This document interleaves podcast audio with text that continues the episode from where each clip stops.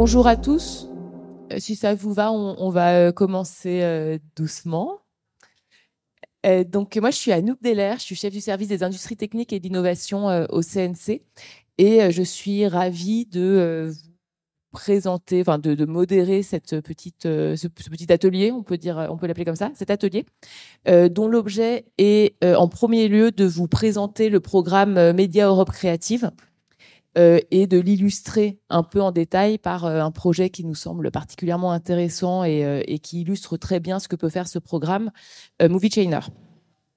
Donc j'ai à ma droite Margot Lacoste, qui est média manager au Relais Culture Europe, et un peu plus loin, Mehdi Mimouni, directeur commercial de Movie Chainer, avec Jean-Baptiste Babin, cofondateur de, Movie Chainer.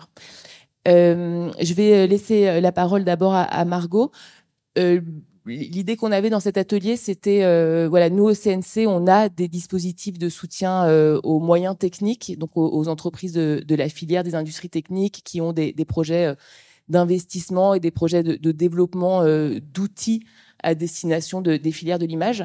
Mais il y a également au niveau européen des enveloppes très intéressantes pour cette même typologie de projet que nous-mêmes, on connaît malheureusement pas très bien, mais euh, qui sont tout à fait en lien et qui peuvent donner une autre dimension euh, à des projets qui peuvent commencer à être financés en France, mais qui peuvent vraiment trouver un, écho et un marché au niveau européen et dont euh, ces, fonds-là peuvent vraiment révéler le, potentiel de collaboration et ouvrir d'autres marchés.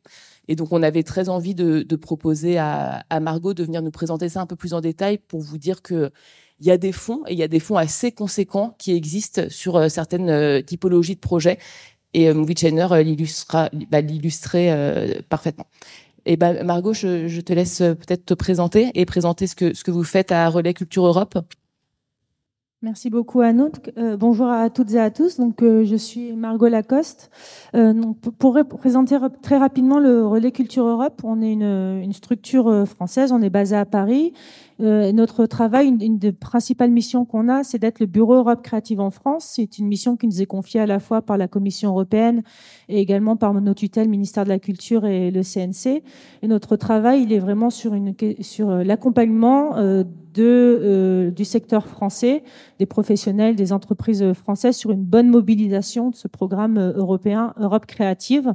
On n'est en aucun cas jugé parti, on est vraiment sur une mission d'accompagnement, de mobilisation, d'information et d'accompagnement au dépôt de projet. Donc c'est ce qu'on va essayer de voir aussi euh, si on a été utile ou non auprès de, des équipes de Movie Channel sur, sur leur démarche et euh, tout est géré en fait au niveau de la Commission européenne en termes d'évaluation, de sélection des résultats, etc. Donc c'est un fonds qui est vraiment géré au niveau euh, au niveau de la Commission européenne. Euh, pour présenter très rapidement euh, l'architecture du programme Europe Créative, c'est un programme qui est euh, centralisé pour l'ensemble des industries culturelles et créatives et qui s'articule autour de trois volets. trois volets. Le premier qui s'appelle hein, le volet culture, qui, pour faire simple, travaille sur les questions de coopération culturelle européenne. Le deuxième, média, qui depuis un peu plus de 30 ans accompagne le développement de l'audiovisuel européen sur toute la chaîne de valeur. Et le troisième pilier, qui s'appelle le volet transsectoriel, qui a émergé assez récemment, qui est dédié à formaliser des synergies au sein des ICC, donc des meilleures complémentarités entre les différents secteurs des industries culturelles et créatives, et qui a également développé des soutiens euh, récemment aux médias d'information. Euh, l'idée aujourd'hui, c'est vraiment de se concentrer sur les, financements qui permettent d'accompagner les développements d'entreprises et d'outils euh, innovants. Euh, puisque si on regarde comment, s'organise le, programme média, on a plus d'une quinzaine d'appels, donc je vais pas tous vous les présenter aujourd'hui, ça sert à rien. Mais pour essayer de comprendre les mécanismes de, financement de médias sur le développement de l'audiovisuel européen, il se concentre autour de trois axes principaux. Le premier qui soutient en fait la production indépendante européenne, donc pour financer des projets de développement ou de production de, de films, euh, de projets audiovisuels, mais également de jeux vidéo et d'œuvres XR. Euh, le dernier pilier, celui de l'audience, en fait, euh, sert à financer tout ce qui permet à, une œuvre de trouver son public, que ce soit à travers des mécanismes de financement pour les distributeurs, les vendeurs, les plateformes VOD, euh, les festivals, etc. Et le dernier pilier, qui est une entrée plus euh, business, il a vocation à soutenir euh, l'écosystème européen en termes de marché. Donc, ça soutient de manière assez structurante beaucoup de marchés, de films, de, forums de coproduction en Europe, des formations pour les producteurs, les scénaristes, euh, des distributeurs, etc. Et un nouvel appel qui a émergé en 2021 qui s'appelle Innovative Tools and Business Model cet appel, c'est peut-être celui qui incarne le mieux la volonté de médias d'accompagner euh, l'évolution de l'industrie euh, européenne, notamment sur les questions numériques, sur le marché numérique, la question de la transition euh, numérique également, sur, tous les outils, les nouvelles technologies qui, s'ouvrent dans notre secteur. Donc cet appel Innovative Tools and Business Model, il, comme tout appel européen, il, euh, euh, se concentre sur des objectifs principaux et il vise une certaine typologie de projets qui peuvent être soutenus. Donc ici, en termes d'éligibilité pour des structures, ce qu'on va regarder, c'est tout simplement en fait si le projet il rencontre ou non les objectifs de l'appel, qui sont au final assez euh, assez ouvert, puisque l'idée, c'est de financer ici des outils dits innovants, soit à leur stade de développement ou de déploiement, donc sur des nouveaux marchés, des nouveaux segments dans le secteur de l'audiovisuel, euh, dans l'espace numérique ici particulièrement. Euh, la volonté ici, c'est d'accompagner des projets qui permettent aux œuvres européennes d'être plus visibles, de renforcer la disponibilité des œuvres, de développer leur audience, mais aussi de développer en parallèle de ça, des nouveaux modèles économiques, des nouveaux outils de workflow, etc. Derrière l'idée, c'est également d'accompagner la compétitivité du secteur européen. Donc, c'est un, soutien qui est vraiment, on va dire, market oriented, donc pour accompagner le développement d'entreprises ou de start-up européennes sur le secteur de l'audiovisuel et qui, comme euh, tout le programme Europe créative, joue sa part aussi en termes de transition écologique et peut accompagner aussi des outils euh, fait pour euh, permettre à développer une meilleure pratique éco-responsable dans notre secteur. Si on regarde les projets qui sont visés de manière très théorique, on va dire, sont principalement visés des outils qui travaillent sur les questions d'accessibilité, de, découvrabilité, de recommandation pour les, pour les œuvres, des outils commerciaux, donc tout ce qui va être lié à des questions de gestion de données sur des workflows administratifs, juridiques et de financement, donc qui vont aussi concourir peut-être à développer des nouveaux modèles économiques, notamment sur des questions en termes de, en type d'exploitation, de financement euh, euh, alternatif qui pourraient se développer dans, dans les financements de films.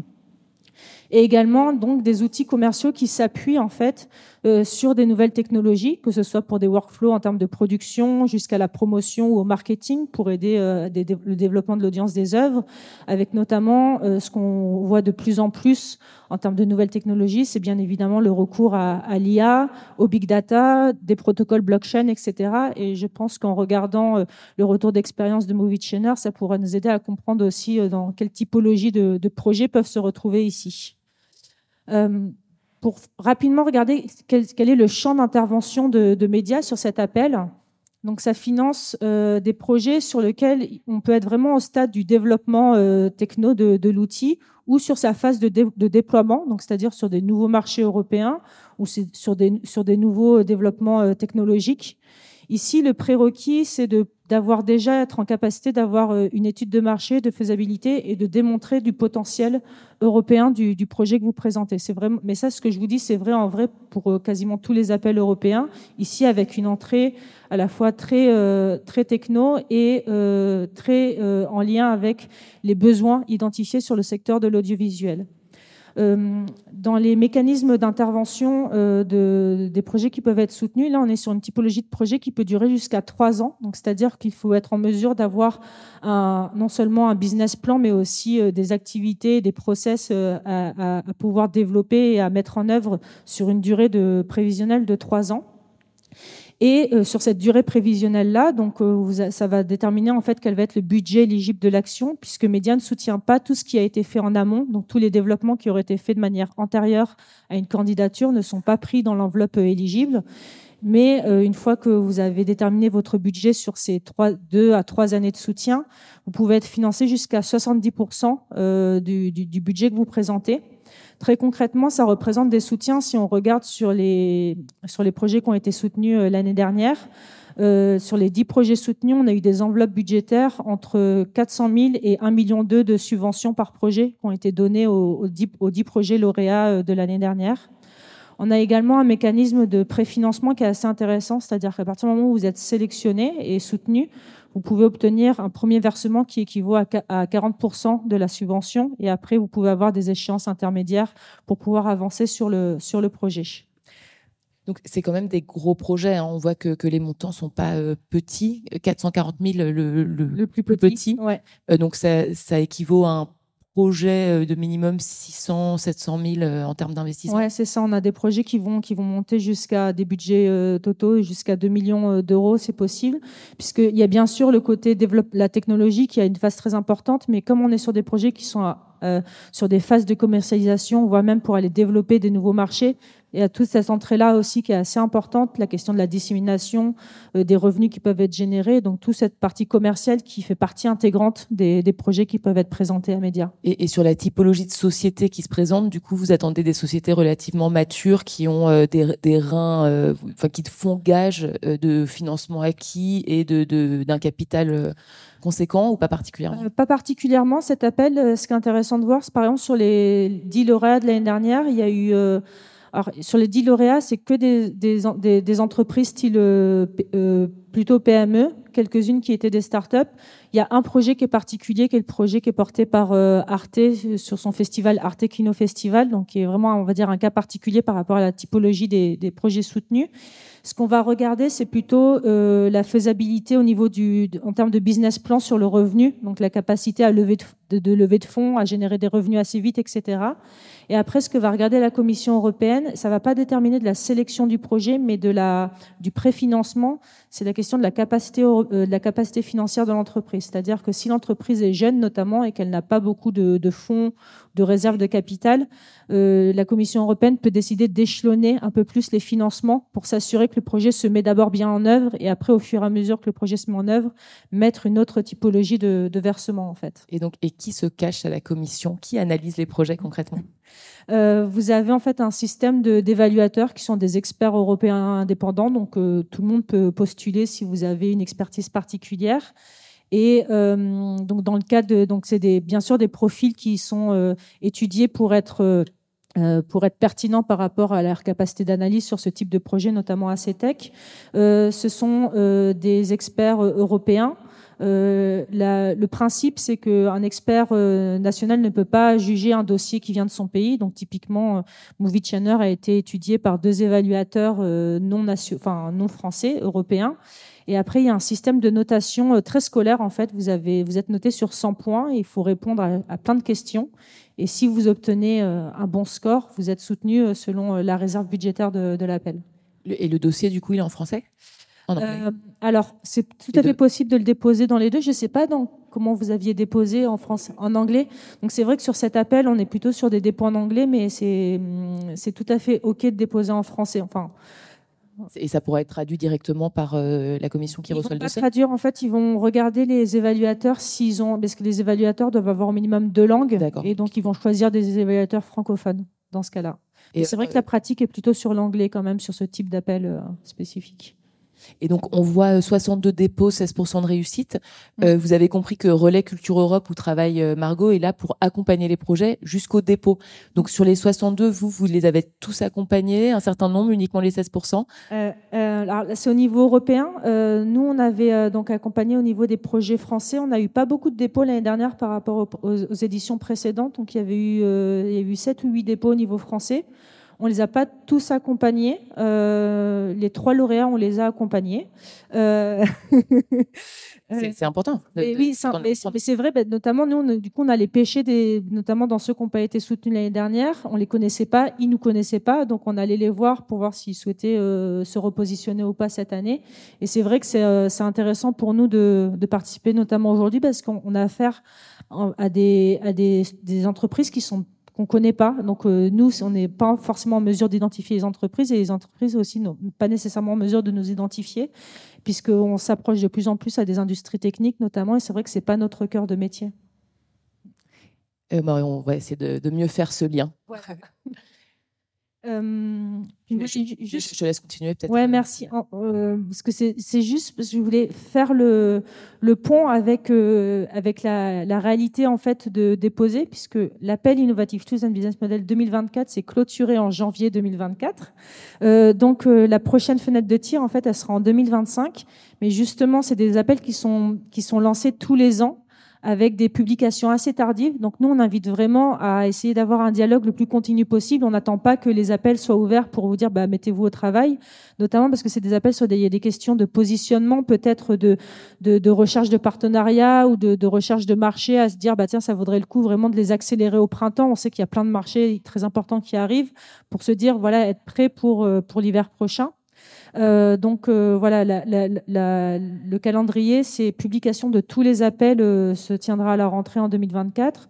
Si tout va bien, on aura une deadline pour cet appel en janvier 2025. Et après, il faut savoir que les délais sont toujours très longs dans les projets européens.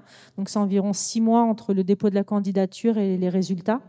Donc voilà, c'est vraiment un positionnement à moyen terme sur, sur les projets que vous pouvez présenter par rapport voilà, aux temporalités de, européennes qui sont un peu incompressibles en termes de, gestion de dossiers. Merci beaucoup. Euh, on va peut-être écouter un peu euh, Movie Chainer. Vous allez nous raconter la jeunesse du projet. Et ce qui nous intéresserait aussi, c'est de savoir et de comprendre à quel moment vous avez identifié euh, le, le, programme Média Europe Créative pour le financement et à quel moment vous avez identifié qu'il y avait des acteurs français qui étaient là pour vous accompagner dans cette démarche. Merci beaucoup. Euh, merci. Euh, je suis Jean-Baptiste Babin. Je suis un des cofondateurs de Backup System qui euh, gère et qui a conçu Movie Chainer. Je suis venu ici avec la personne la plus sachante en ce qui concerne notre système, Mehdi Mimouni, qui est notre directeur commercial et, qui est là pour nous aider à, vous faire comprendre ce que c'est que Movie Chainer. Ce qu'on a prévu, c'est de, en six minutes, vous expliquer ce qu'on fait et, d'où on vient. Et, ensuite, pour pouvoir justement se pencher sur le projet qui a retenu euh, l'attention de, Creative Europe, euh, qui concerne en fait deux facettes, euh, c'est-à-dire la déplémentation de travaux de R&D qu'on avait fait en machine learning pour améliorer notre système, et le deuxième, c'est la commercialisation de, de, notre, de notre app. Donc voilà, juste en termes d'introduction, nous, on a monté un petit groupe, enfin, ce qui n'était pas un groupe, qu'on l'a monté d'ailleurs il, il, y a 20 ans, on voulait faire du financement de films et de séries télé. et donc, bah, c'est un business qui a prospéré doucement. Euh, mais euh, très rapide, enfin, au bout de 10-15 ans, on a eu un catalogue de 450 euh, films sur lequel, bah, en tant qu'opérateur de Sofica, on avait pris des positions d'investisseurs. il y avait des films qu'on avait coproduits. en tant qu'opérateur de Sofica, on est invité aussi à investir en tant que co-développeur, donc coproducteur techniquement des films.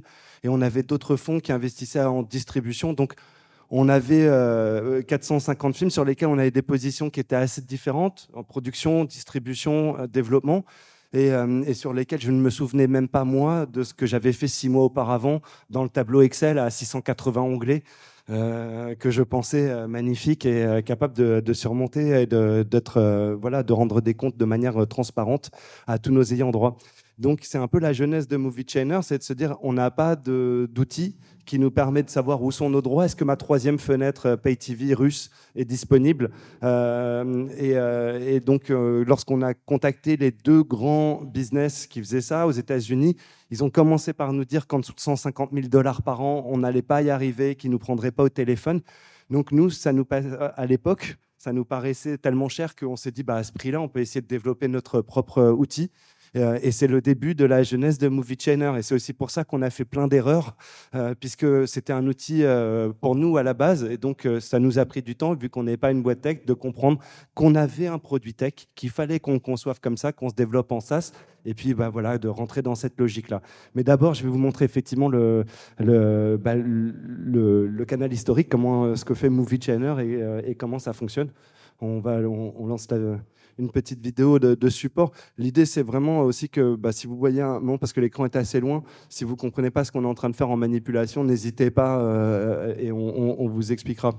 Donc euh, euh, voilà, Movie Channel, en fait, c'est une database qui centralise trois outils, trois objets. c'est les titres, les personnes et les contacts. Donc là, on est sur une fiche titre de Movie Chainer lorsqu'on rentre dans l'app. Donc en fait, on a deux types de data qui sont entrés dans Movie Chainer. C'est la data contractuelle, hein, d'accord, tous les contrats. D'ailleurs, il n'y a pas de film tant qu'il n'y a pas de cession de droit entre un auteur et, et, et un producteur. Euh, c'est la jeunesse de, tout projet audiovisuel. Donc déjà, nous, on avait voulu euh, faire un outil qui pouvait garder euh, de manière dynamique la trace de tous les contrats, de toute la chaîne de droit qui, qui, constitue un film. Donc là, on a cette chaîne de droit qui est représentée où tous les points bleus sont des sociétés les traits entre les points bleus sont des contrats on peut centrer sur n'importe qui. Donc là, on centre sur le producteur qui a acquis les droits d'un pool d'auteurs, qui les a vendus à un vendeur international, qui lui ensuite les a distribués sur chaque euh, distributeur euh, domestique. Donc là, ça a l'air simple sur un film, mais avec des jeux d'options, lorsqu'on a plusieurs titres, sachant qu'en plus la menace elle est nucléaire, puisque bah, si on a une rupture de chaîne de droit, tous ceux qui exploitent le film sont des contrefacteurs, ce qui pose un petit souci quand même. Euh, évidemment, on centralise aussi l'ensemble des éléments financiers du film. Donc là, on a un exercice, bah, le, budget du film qui rentre aussi dans la partie financière, puisque c'est à partir du budget du film qu'on calcule les seuils d'amortissement. L'idée pour nous, c'était d'avoir un outil flexible. Plus de la moitié de nos clients sont étrangers, donc de pouvoir ingester euh, euh, tout type de format de, budget, euh, format anglo-saxon, above the line, below the line, format CNC, classe 1 à 9 avec les sous-catégories, et de pouvoir être robuste là-dessus. Évidemment, on fait la même chose sur le plan de financement. Euh, euh, et, on saisit, euh, bah, j'allais dire, l'ensemble des lignes. Au même moment qu'on saisit les contrats, le plan de financement est établi. Donc la question, c'est pourquoi est-ce qu'on se prend la tête à saisir dans un ordinateur ce qu'on faisait tranquillement sur Excel avant? Et ça, c'est, bah, j'allais dire, le début de la valeur ajoutée de, de l'app. c'est que, en fait, une fois qu'on a saisi la structure des contrats d'un film, euh, l'app va automatiquement générer le waterfall. Donc ça, c'est la première des fonctionnalités pour lesquelles on a obtenu un brevet aux États-Unis. C'est la représentation dynamique du partage des recettes sur un film. Donc les recettes coulent de haut en bas. Et vous voyez ce carré qui marque en fait tous les seuils où il y a, ben, on change l'allocation des revenus entre les différents partenaires d'un film. Sur la droite, vous avez la légende. Donc non seulement on sait qui récupère, mais à quel titre? Est-ce que euh, c'est le distributeur qui récupère ses frais, son MG euh, Voilà. Et donc l'idée, c'est qu'avec les deux sliders du milieu, euh, on peut faire moduler la quantité de recettes et les frais qui sont générés dans le cadre de la distribution du film, et donc de voir la position financière de tous les intervenants qui est mise à jour en live. Et donc ça, c'est la première chose, c'est que nous, on s'est rendu compte qu'on négocie comme ça de manière abstraite mais on a arrêté, par exemple, des gros distributeurs français qui s'écharpaient depuis trois mois sur une position. On a calculé qu'elle ne rentrait en jeu que si le film générait plus d'un milliard et demi de recettes monde. Donc à partir de là, je crois que ça, a un peu déflaté l'enjeu et tout le monde a, arrêté de se, prendre la tête sur cette clause-là. Euh, donc ça, c'est la première chose. Évidemment, euh, cette granularité-là qu'on vous a représentée sur un couloir de recettes, donc c'est un couloir sur un média, un territoire, sur une version donnée. Euh, nous, lorsqu'on investit sur un film, on croise plusieurs couloirs de recettes pour euh, éviter, enfin, s'assurer que le risque soit moins binaire. Et donc là aussi, l'app euh, vous permet de travailler sur des hypothèses. Qu'est-ce qui se passe si on fait 100 000 entrées en France, si on vend le film 200 000 euros tout droit en Allemagne, si on récupère du reste des territoires d'exploitation 350 000 euros du vendeur? On peut mettre toutes ces conditions-là. Et donc là, après, on a un calcul qui est fait automatiquement et qui, bien entendu, prend en considération les cross-collatéralisations, c'est-à-dire les compensations qui sont faites entre plusieurs couloirs de recettes et qui peuvent être euh, difficiles à calculer euh, sur Excel euh, d'expérience. Donc là, évidemment, l'idée, c'est d'avoir le résultat de cette simulation pour tout le monde et de pouvoir avoir un outil, j'allais dire, une, une, grammaire, en fait, plutôt que de s'envoyer six pages de définition de la recette nette par producteur. Là, au moins, on dit regarde, toi, tu es rouge, lui, il est bleu. Voilà ce qui se passe si on fait un million d'entrées. Voilà ce qui se passe si on ne fait pas d'entrées. Enfin, non, si on ne fait pas d'entrées, c'est assez vite vu, il n'y a pas besoin de calculer. Euh, mais, vous m'avez compris, c'est ça l'idée, c'est en tout cas d'avoir une modélisation fine des différents niveaux de risque qui, euh, qui, qui, qui, qui, jalonnent le film. Donc là, euh, évidemment, lorsqu'on a fait ça et qu'on est dans cette granularité sur la compréhension et la modélisation de la recette, c'est de, pouvoir accomplir les tâches usuelles que tout distributeur, euh, producteur doit accomplir, c'est-à-dire rendre des comptes. Déjà, un, contractualiser avec. et donc là, nous, on a des transferts, quelque chose qui transpose justement cette grammaire graphique, donc le waterfall, et qui l'a traduit en noir et blanc comme une annexe contractuelle. Comme ça, on a juste à imprimer ça en annexe contractuelle et on peut définir précisément le partage de la valeur des différents interlocuteurs financiers, artistiques autour d'un film. Euh, et ça, j'ai envie de dire, cette grammaire-là, elle est universelle parce que, quelle que soit la culture de financement, euh, l'heure, le décalage horaire, euh, bah, c'est quelque chose qui, que, en tout cas, tout le monde comprend. Et donc, voilà, ça, on fait des, des, waterfalls et des annexes qui sont faciles à, à, envoyer.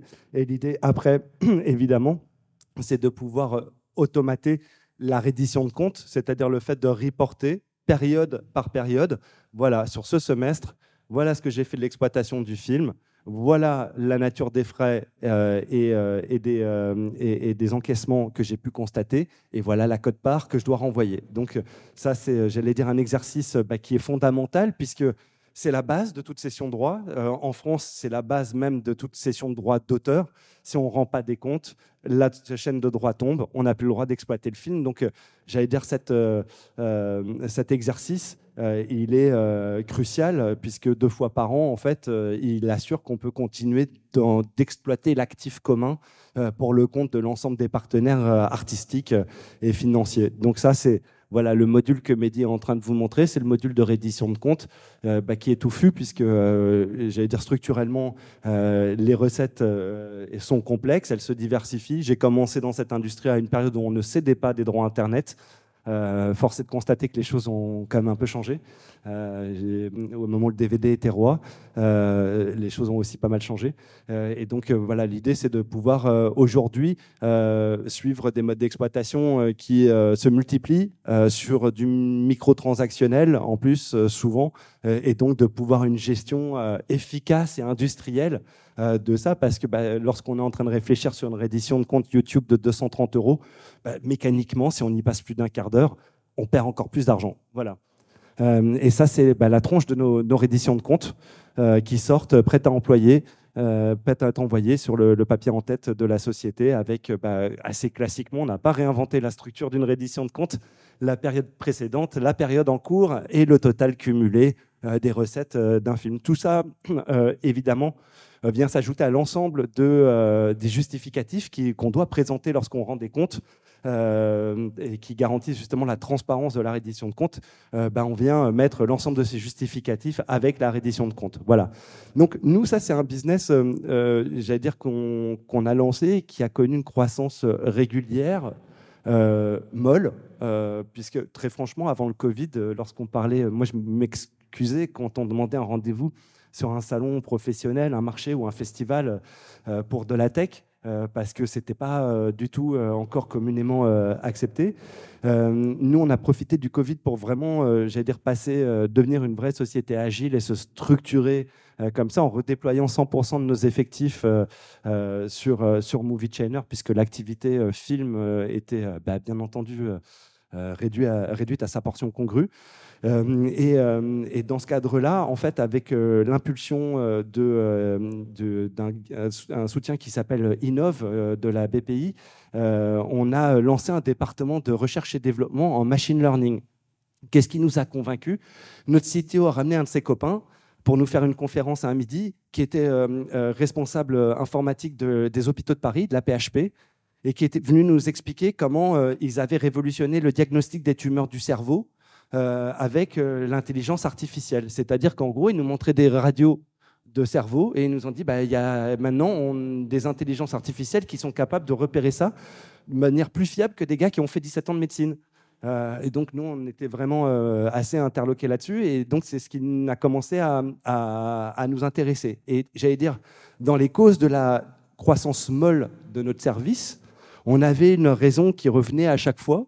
C'est notre grande dépendance à la matière et à la data contractuelle et financière, euh, puisque bah, vous avez bien vu, notre app, si on rentre pas, si on saisit pas de contrat, elle peut pas produire d'intelligence, elle peut pas vous faire des modélisations fines euh, de recettes, elle peut pas vous permettre de rendre des comptes de manière systématique. Et donc, ce qu'on constatait, c'est qu'on avait un cycle euh, classique où on avait, euh, on donnait euh, des clés avec un compte qui était tout bien migré et que rapidement on avait une dégénérescence de base. Il suffisait d'un ou deux stagiaires ou d'une ou deux manipulations malencontreuses pour que bah voilà, les résultats deviennent suspicieux ou à un moment on perd confiance dans l'app. Et donc ça, on s'est dit, on a un vrai problème. Cette dépendance-là à la matière contractuelle, c'est quelque chose qui, va, euh, qui est un vrai frein euh, à notre scalabilité.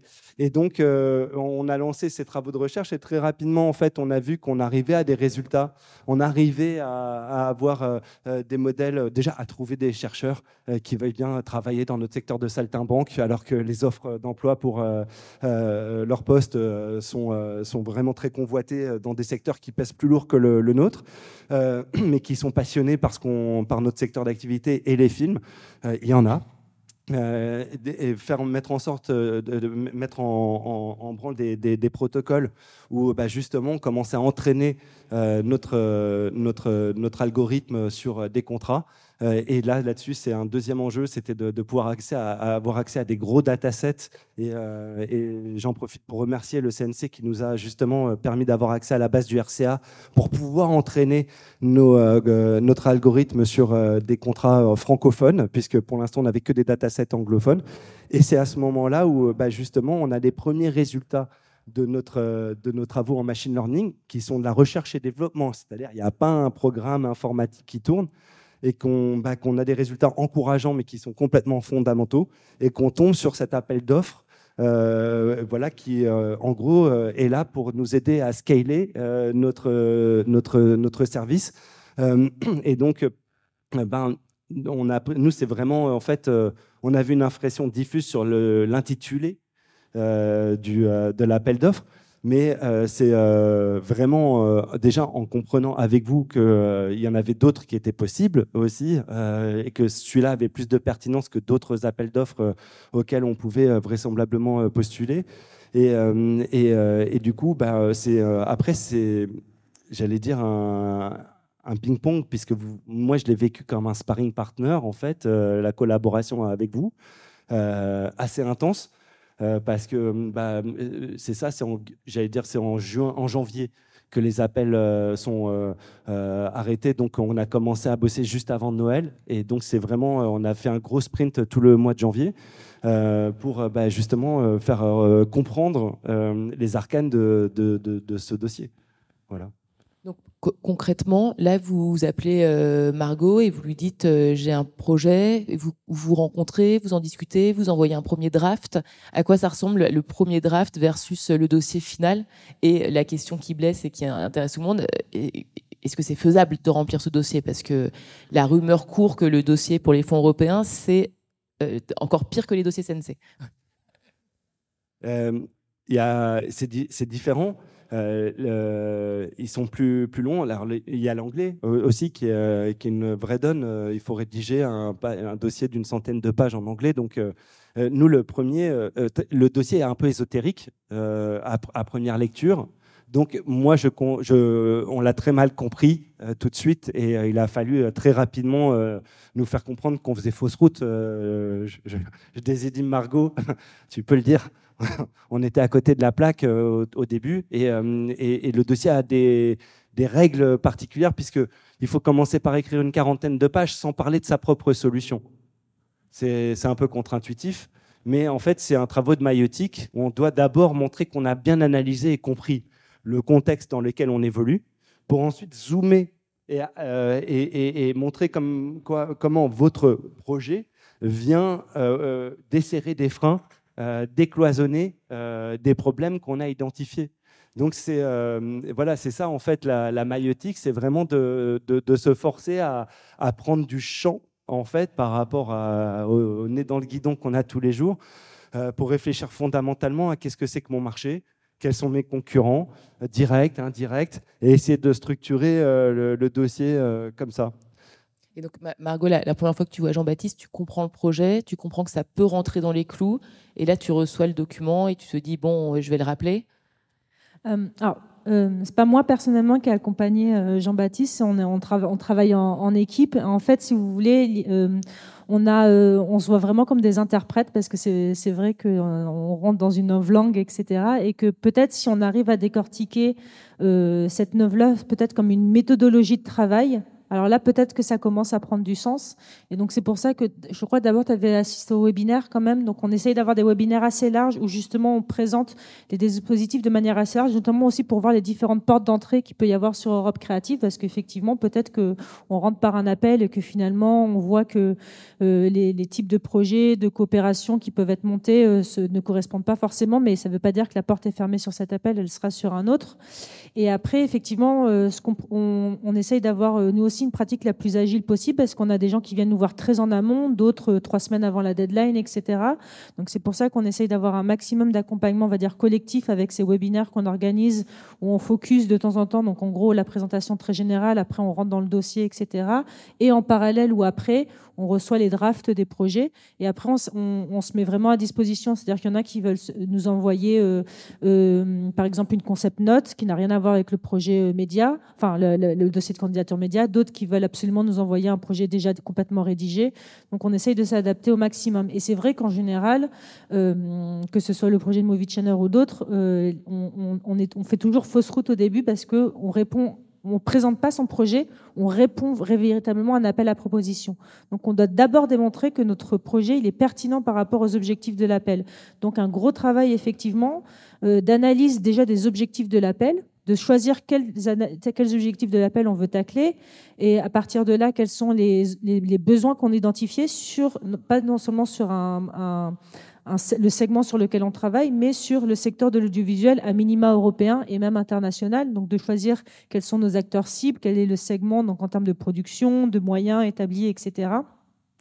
Et une fois qu'on a déterminé les besoins et les enjeux, et qu'on arrive à identifier des priorités de travail qui seraient, euh, qui seraient des hypothèses à mener, alors là, on présente notre projet. Et ça, effectivement, c'est une espèce de, zoom arrière que propose en fait la méthodologie des programmes européens, qui est très particulière, mais si on arrive à faire en sorte que justement arriver à un niveau de ping-pong, peut-être que ça peut aussi donner aussi de la plus-value sur le projet. Nous, il n'y a pas meilleur retour quand euh, entre guillemets, les, opérateurs qui sont soutenus nous disent ah mais en fait je fais vraiment ce que j'ai écrit dans mon projet avec justement euh, cette analyse euh, de marché, cette la question de l'implémentation du projet est très importante. Donc comment aussi on va mettre en œuvre le projet, la question de la gouvernance, particulièrement quand on a des projets dans le cadre de consortiums ou alors des partenariats des partenariats techno qui sont assez importants sur la conduite du projet et qu'on vous propose en fait d'avoir notamment dans ce dans cet appel particulier avec un business plan qui est assez costaud des projections à moyen, enfin court, moyen et long terme. Euh, et ça, en fait, c'est assez intéressant de voir que ce soit pour des producteurs qui développent des, projets de filmement développement à des projets beaucoup plus tech comme Ovichannel, en fait, au final, la, dynamique et la méthodologie est la même. Et, euh, c'est cette capacité à se positionner, pas, euh, de, ne pas présenter son, son, projet, mais un positionnement vraiment sur, sur l'objectif de l'appel qui permet peut-être d'avoir un d'avoir une approche un peu plus globale pour, euh, pour le projet. Et justement, c'est là-dedans après qu'il y a ce ping-pong avec, euh, avec euh, Movie Channel sur des allers-retours sur le dossier. Et en gros, voilà, on vous censure un peu au début en disant arrêtez de parler de vous. Et, et après, une fois, que, une fois que vous avez prouvé que vous étiez pertinent, là, c'est bon, vous pouvez dérouler la méthodologie, la techno que vous utilisez et, et les rendus que, que vous, sur, sur lesquels vous, vous, vous comptez, en fait. Donc c'est vraiment l'exercice de formalisation qui va aider à structurer le projet. Donc il y aura au moins un bénéfice là-dedans. Mais donc au final, c'est faisable. Le dossier est fait. Donc ça, c'est un jeu de ping-pong qui dure combien de temps?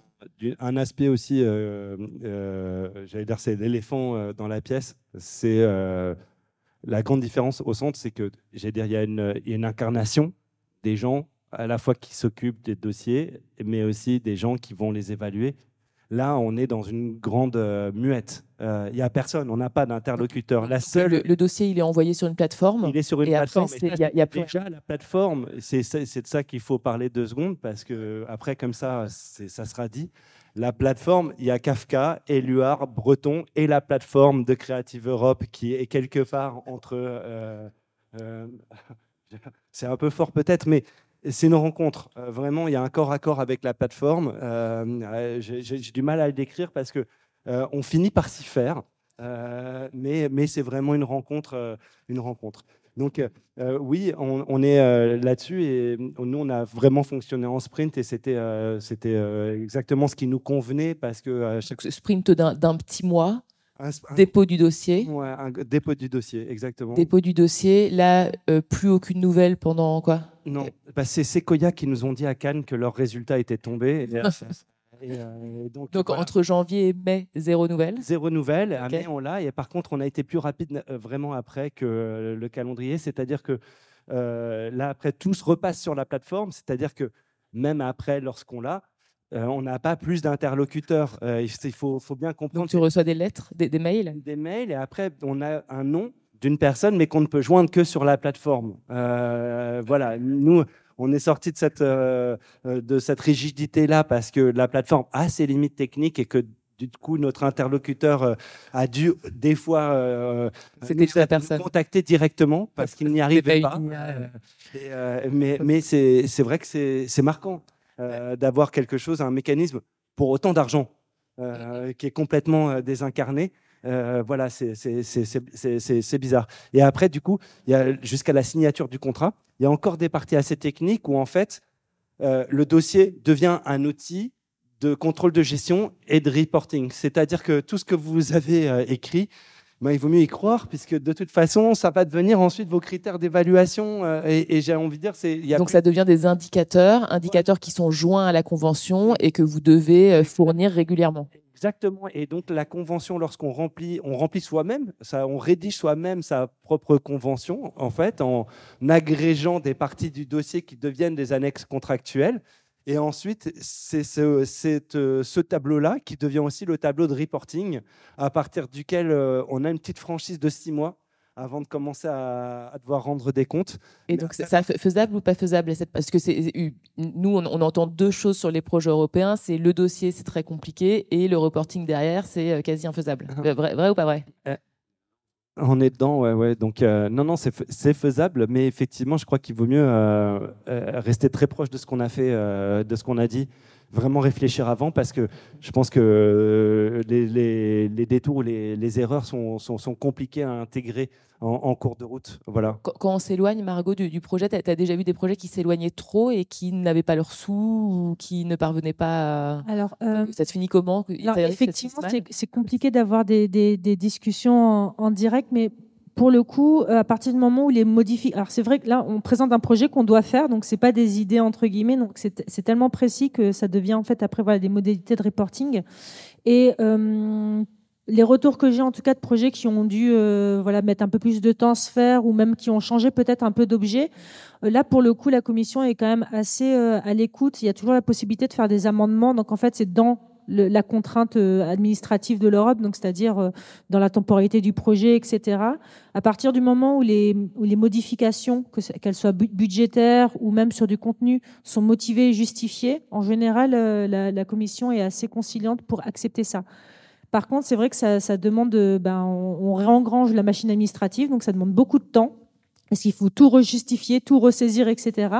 Donc l'accord a priori sera ok, mais c'est vrai que c'est, euh, il faut mieux éviter d'y avoir affaire parce que ça, va encore manger du temps euh, euh, sur sur la gestion administrative d'un projet qui est déjà très lourd. Donc profiter vraiment du moment de formalisation pour être soi-même hyper, au clair avec son propre projet, s'interroger, se poser les bonnes questions pour voilà arriver à quelque chose dans lequel on croit et qu'on arrive à suivre sur le long terme. Il y avait une autre partie que vous voulez nous présenter, je pense, du, du projet sur l'application euh, de l'IA. On a les premiers, euh, le premier prototype euh, qui qu'on a pu sortir et, qu'on est en démo grâce à justement le, soutien de, Creative Europe. Mehdi, je peux... après, on essaiera de se garder quand même quelques, quelques minutes pour les questions. C'est parfait. Peut-être juste pour préciser que là, vous aviez présenté un projet sur une durée de deux ans, c'est ça? Et, donc une subvention obtenue à autour de 800 000 euros pour euh, Donc euh, voilà à quoi servent. donc, euh, donc voilà, dossier compliqué, indicateurs nombreux, mais quand même voilà, des grosses sommes à la clé et sur la, subvention. De, vraiment développer des projets euh, impactants uniquement en subvention. On peut parler du, taux d'intervention où c'est tabou, les 800 000 versus la taille du projet? 70%. Donc c'est vraiment des taux d'intervention extrêmement intéressants. Je, rappelle, je fais une petite parenthèse, nous côté CNC, quand on aide les industries techniques, on est soumis, nous, au règlement européen, pas eux apparemment, et on peut pas du tout aider à hauteur de 70%. Euh, on est sur euh, des, projets recherche et développement au maximum 45% euh, quand la société est petite. pour les grandes, on est plutôt à 25%. Donc là, on est 70%, c'est complètement hors norme, et c'est vraiment la capacité de l'Europe à, proposer ces appels-là qui n'existent pas au niveau national hein, sur ces taux d'intervention. Cumulables avec les, aides nationales oui. et les crédits euh, impôts recherche. Oui. Donc 70% euh, peuvent devenir très vite 80, 90, 100% d'un projet. Euh, donc pas inintéressant même si le dossier est gros. Je vous laisse présenter l'autre partie. bonjour à tous. c'est la première fois que je m'adresse à vous. Euh, donc, comme vous le disiez, euh, Baptiste, on a été euh, très rapidement dépendant de cette dégénérescence des bases de données et du manque d'entretien de ces bases de données et de la qualité de la data et donc de la confiance qu'on avait en elles. C'est ce qui a permis de résoudre les travaux de recherche et développement en IA. Et donc, les deux natures de data euh, sur lesquelles on va euh, se pencher euh, tout de suite, c'est la data contractuelle, donc vraiment le contrat, le PDF, et comment on extrait de la data de cet élément, parce que c'est votre source de data la plus fiable. Et dans un second temps, on verra comment on peut intégrer dans Movie Chainer, grâce au récent développement, de la donnée financière, puisqu'elle est nécessaire pour la facturation, pour le rendu de compte et le suivi financier. Alors, je vais peut-être avancer un tout petit peu. Donc, euh, dans un premier temps, ce qu'on vous montre là, euh, c'est que avant d'extraire de la donnée, euh, je voudrais, voilà, je voudrais quand même que vous voyez un petit peu la manip. avant d'extraire de la donnée, la première étape, c'est de la trier. donc, ce que vous voyez là, en fait, c'est une dizaine de documents qui sont de tout type. Vous avez du vous avez du JPEG, vous avez du PDF, du contrat, de la facture, du script. Euh, l'idée, c'est qu'on va, indépendamment de leur format, jeter tous ces documents dans Movie Chainer. La première étape consiste donc pour l'app à identifier, à scanner ces documents et à identifier euh, leur nature. Donc c'est ce qui est en train de se passer là. Euh, l'outil donc va un par un vous identifier. Voilà, ici c'est un deal memo. Il me dit c'est un contrat. Il va d'abord identifier le type de document et ensuite essayer, euh, avec euh, plus ou moins de succès, euh, d'y rattacher un titre. donc là, vous voyez, vous avez des contrats sur le titre Gaia, des contrats sur le titre Out of the Dark. Vous avez un budget, vous allez avoir un script, et ainsi de suite. L'idée, c'est que l'outil vous fait des suggestions. je, le précise là et je le repréciserai à plusieurs étapes du processus, mais on ne valide rien pour nos utilisateurs. L'utilisateur a le dernier mot systématiquement. C'est-à-dire que ça, ce sont des suggestions qui peuvent être mises à jour. Si le, draft euh, de, de, script n'est pas rattaché au bon titre, euh, bien sûr, vous avez le dernier mot pour le rattacher correctement. Ensuite, on ingère la donnée. Et donc, vous voyez que là, ici, j'ai un PDF. Il a pris euh, le label du titre et le label d'un contrat. donc là, cette fois-ci, les informations sont dans Movie Chainer. Les documents sont dans Movie Chainer. Maintenant, ce qu'on va faire, c'est qu'on va en extraire euh, la donnée pour la convertir euh, en template contractuel de Movie Chainer. Donc, ce qu'on fait sur le titre Gaia, c'est qu'on va chercher, comme vous le voyez ici, notre PDF et notre décompte euh, qui, ont été, qui ont été uploadés. Donc, on commence par le PDF.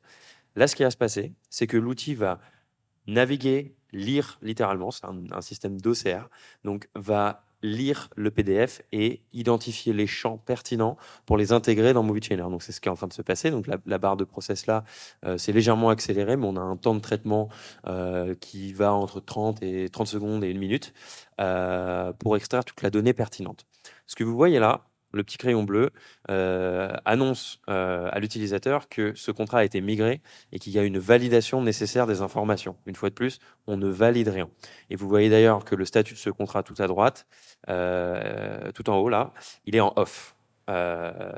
tous les champs qui sont en bleu ici sont les champs qui ont été extraits par l'OCR.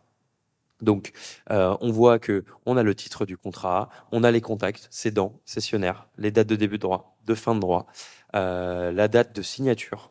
Et tous ces éléments-là euh, ont été extraits. Et si vous là, si, il veut bien me le montrer, vous allez voir que on a également ici une bulle qui vous suggère tous les contacts qui ont été trouvés dans le contrat. Lui pense que le cédant, a priori, semble être Film Initiative Africa, mais il nous souligne quand même qu'il y a d'autres contacts possibles. Toujours pareil dans une logique de validation. Euh, c'est ce que vous voyez ici. Et vous allez avoir la même chose euh, pour chacun des champs qui ont été euh, identifiés par l'outil.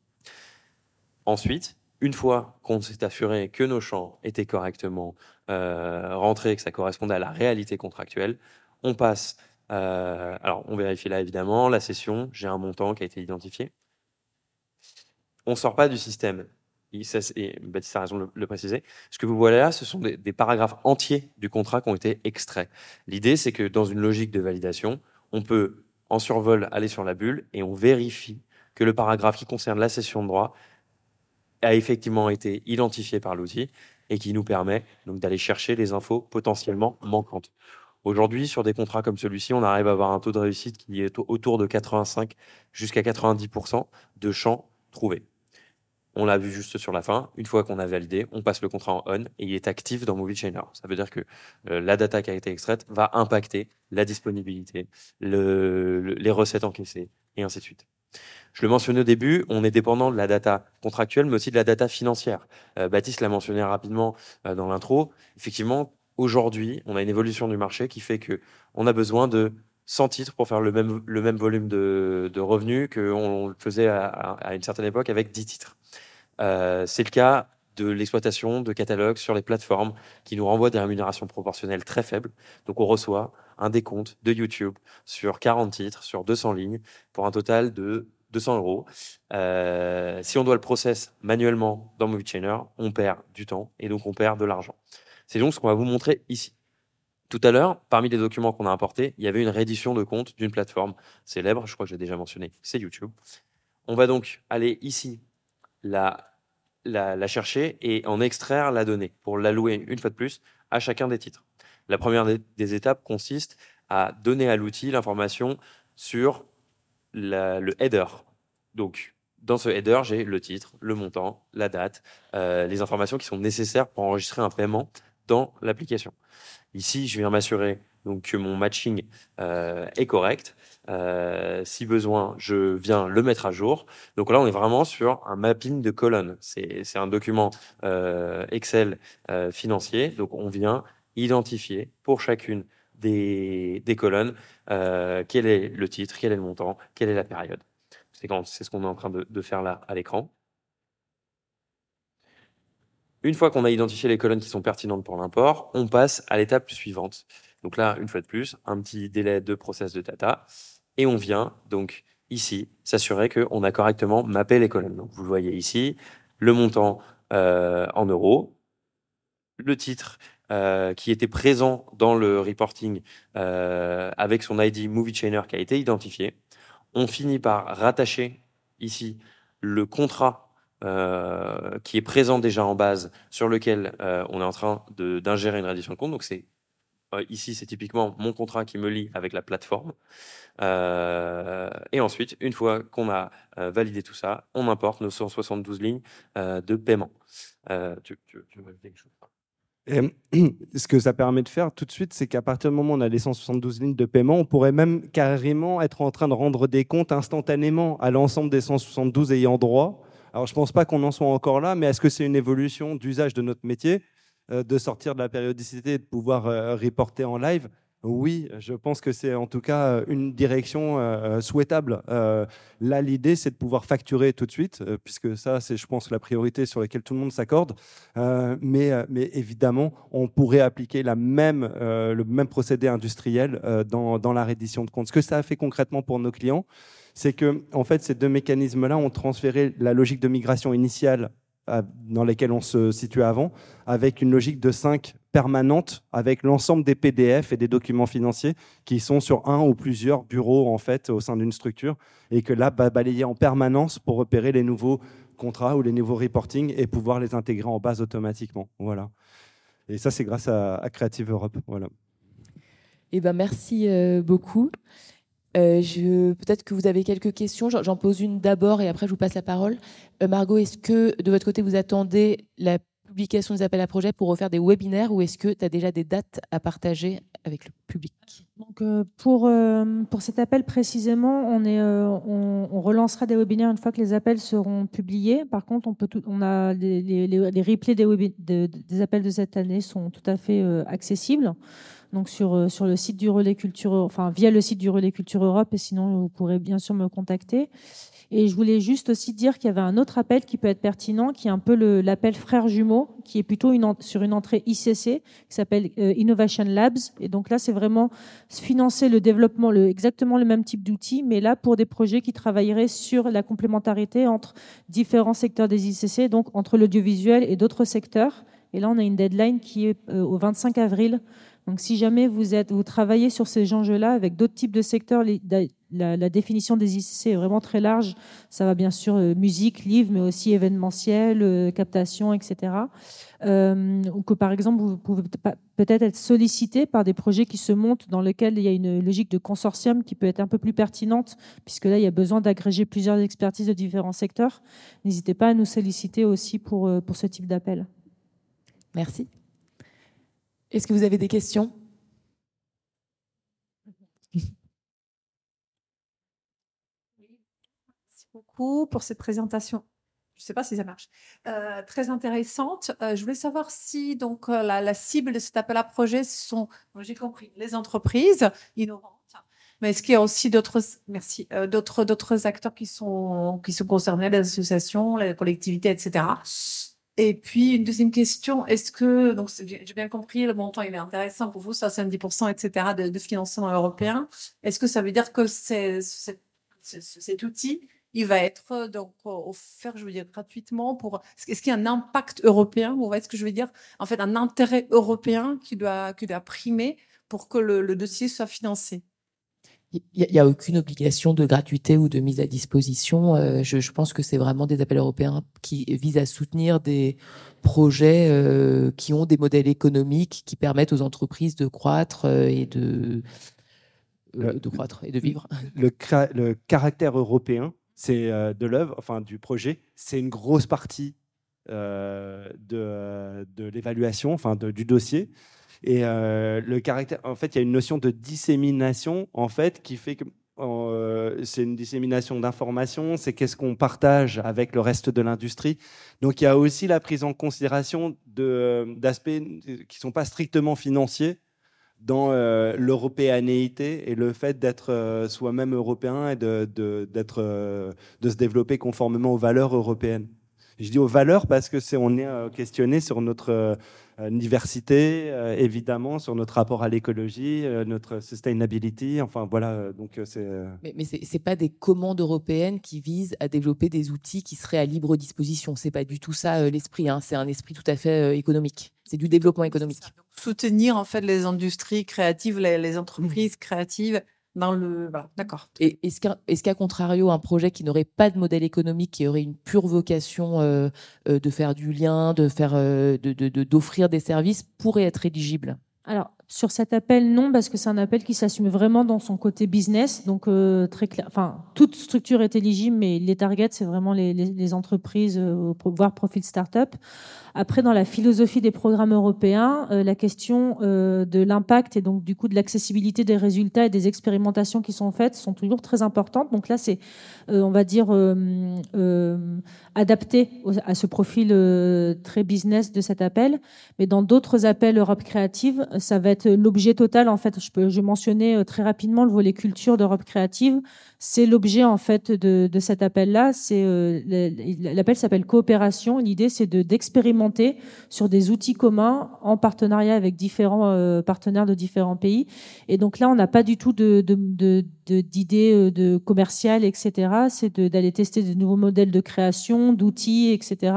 Et là, la question, euh, la question de l'impact est vraiment ouverte, c'est-à-dire de, de faire des outils qui soient réplicables et qui peuvent être aussi euh, partagés à la communauté culturelle ou, ou voilà le secteur qui est, qui est visé sur, sur ce type d'appel. Donc on est vraiment, il, y a il y a différentes entrées. Celui-là est particulier avec cette, cette vocation commerciale. Une, dernière question euh, avant qu'on rende la salle. Euh, alors, on a compris, je pense, que la plateforme elle-même était, euh, complètement déshumanisée, mais après, le fait qu'il y ait des relais nationaux, voilà, et des vrais gens, est-ce que ça peut permettre aussi de rencontrer des partenaires dans d'autres pays européens autour du projet euh, ou bien est-ce que c'est à chaque pays de développer son, son... enfin voilà est-ce que est-ce que en fait c'est au porteur de projet d'avoir déjà et les contacts et les visions de développement au niveau européen Ou bien est-ce que c'est des choses oui, Vous pouvez faire la mise en contact vous-même? Ouais, on, on, essaye de développer beaucoup cette partie. Euh, c'est quelque. Alors, euh, comme je disais, c'est assez nouveau pour Média cette entrée business. Par exemple, euh, notre principal, euh, nos, principaux euh, clients entre guillemets, c'est les producteurs. Nous, on n'a aucune plus-value. On va pas aider un producteur français à, trouver un autre coproducteur. Les marchés sont là, les, réseaux de producteurs. Enfin, ça fourmille dans, au niveau de l'écosystème européen. Par contre, sur certains types d'actions précis, on, va jouer ce rôle d'entremetteur. On va essayer de le faire, soit directement dans des appels à projets, soit on va le faire également, par exemple, on organise des workshops avec nos collègues européens.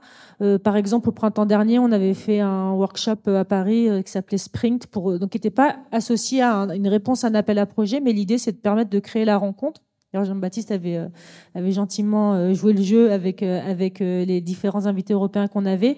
Donc on essaye de le faire et à chaque fois, on, assume assez le côté artisanal puisqu'on teste. Là, par exemple, vendredi dernier, il y a eu, un, il y a eu une présentation en fait de pitch de projet sur justement cet appel Innova, Innovation Labs, donc transsectoriel.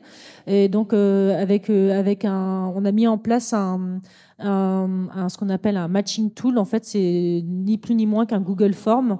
Euh, et en fait, on permet aux gens de, de, de, faire en fait des petites annonces de recherche de partenaires sur des projets précis, etc. Donc, on, teste nous-mêmes, particulièrement dans ces appels qui touchent à des enjeux nouveaux où on va justement nous avoir besoin d'aller prospecter. On a besoin de créer aussi des nouvelles alliances. Donc, par exemple, travailler avec des incubateurs, des accélérateurs d'entreprises, etc. Et c'est aussi via ces genres de connexions-là qu'on qu'on peut jouer ce rôle aussi, ouais. C'était un peu aussi les, euh, les rendez-vous. Il y a eu quelques rendez-vous comme ça euh, à plusieurs aussi, où il y a eu beaucoup d'informations qui a été partagées, notamment par des gens qui avaient des sociétés qui avaient postulé auparavant et qui faisaient du retour d'expérience comme ça.